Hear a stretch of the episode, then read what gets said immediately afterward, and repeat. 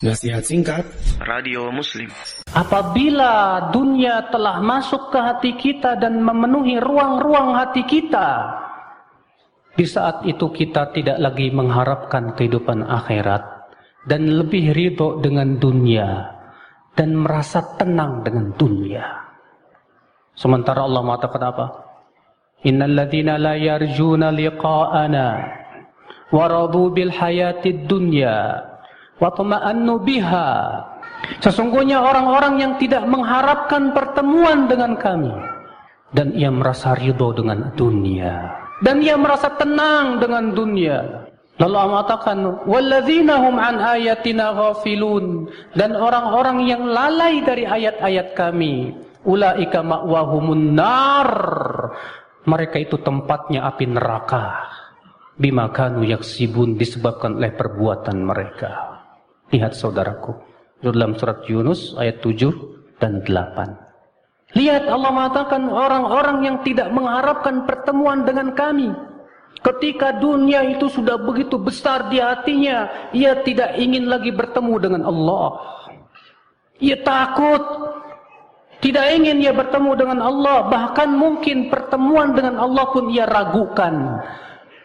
Ia merasa ragu, atau adakah kehidupan akhirat? Benarkah itu adanya hisab dan yang lainnya? Kenapa? Karena dunia telah memenuhi ruang-ruang hatinya. Maka di saat itu ia lebih ridho dengan dunia. Di saat itu ia lebih merasa tenang dengan kehidupan dunia. Maka di saat itu ya akal Islam, ia akan hidup sibuk dengan dunia. Dunia, pikirannya dunia. Semangatnya karena dunia. Cintanya karena dunia. Bencinya karena dunia. Marahnya karena dunia galaunya karena dunia, sedihnya karena dunia, semuanya karena dunia, sehingga akhirnya komandannya dunia. Subhanallah saudaraku sekalian ikhwatlah Islam. Orang beriman tuh Pak, cintanya karena Allah, bencinya karena Allah, marahnya karena Allah.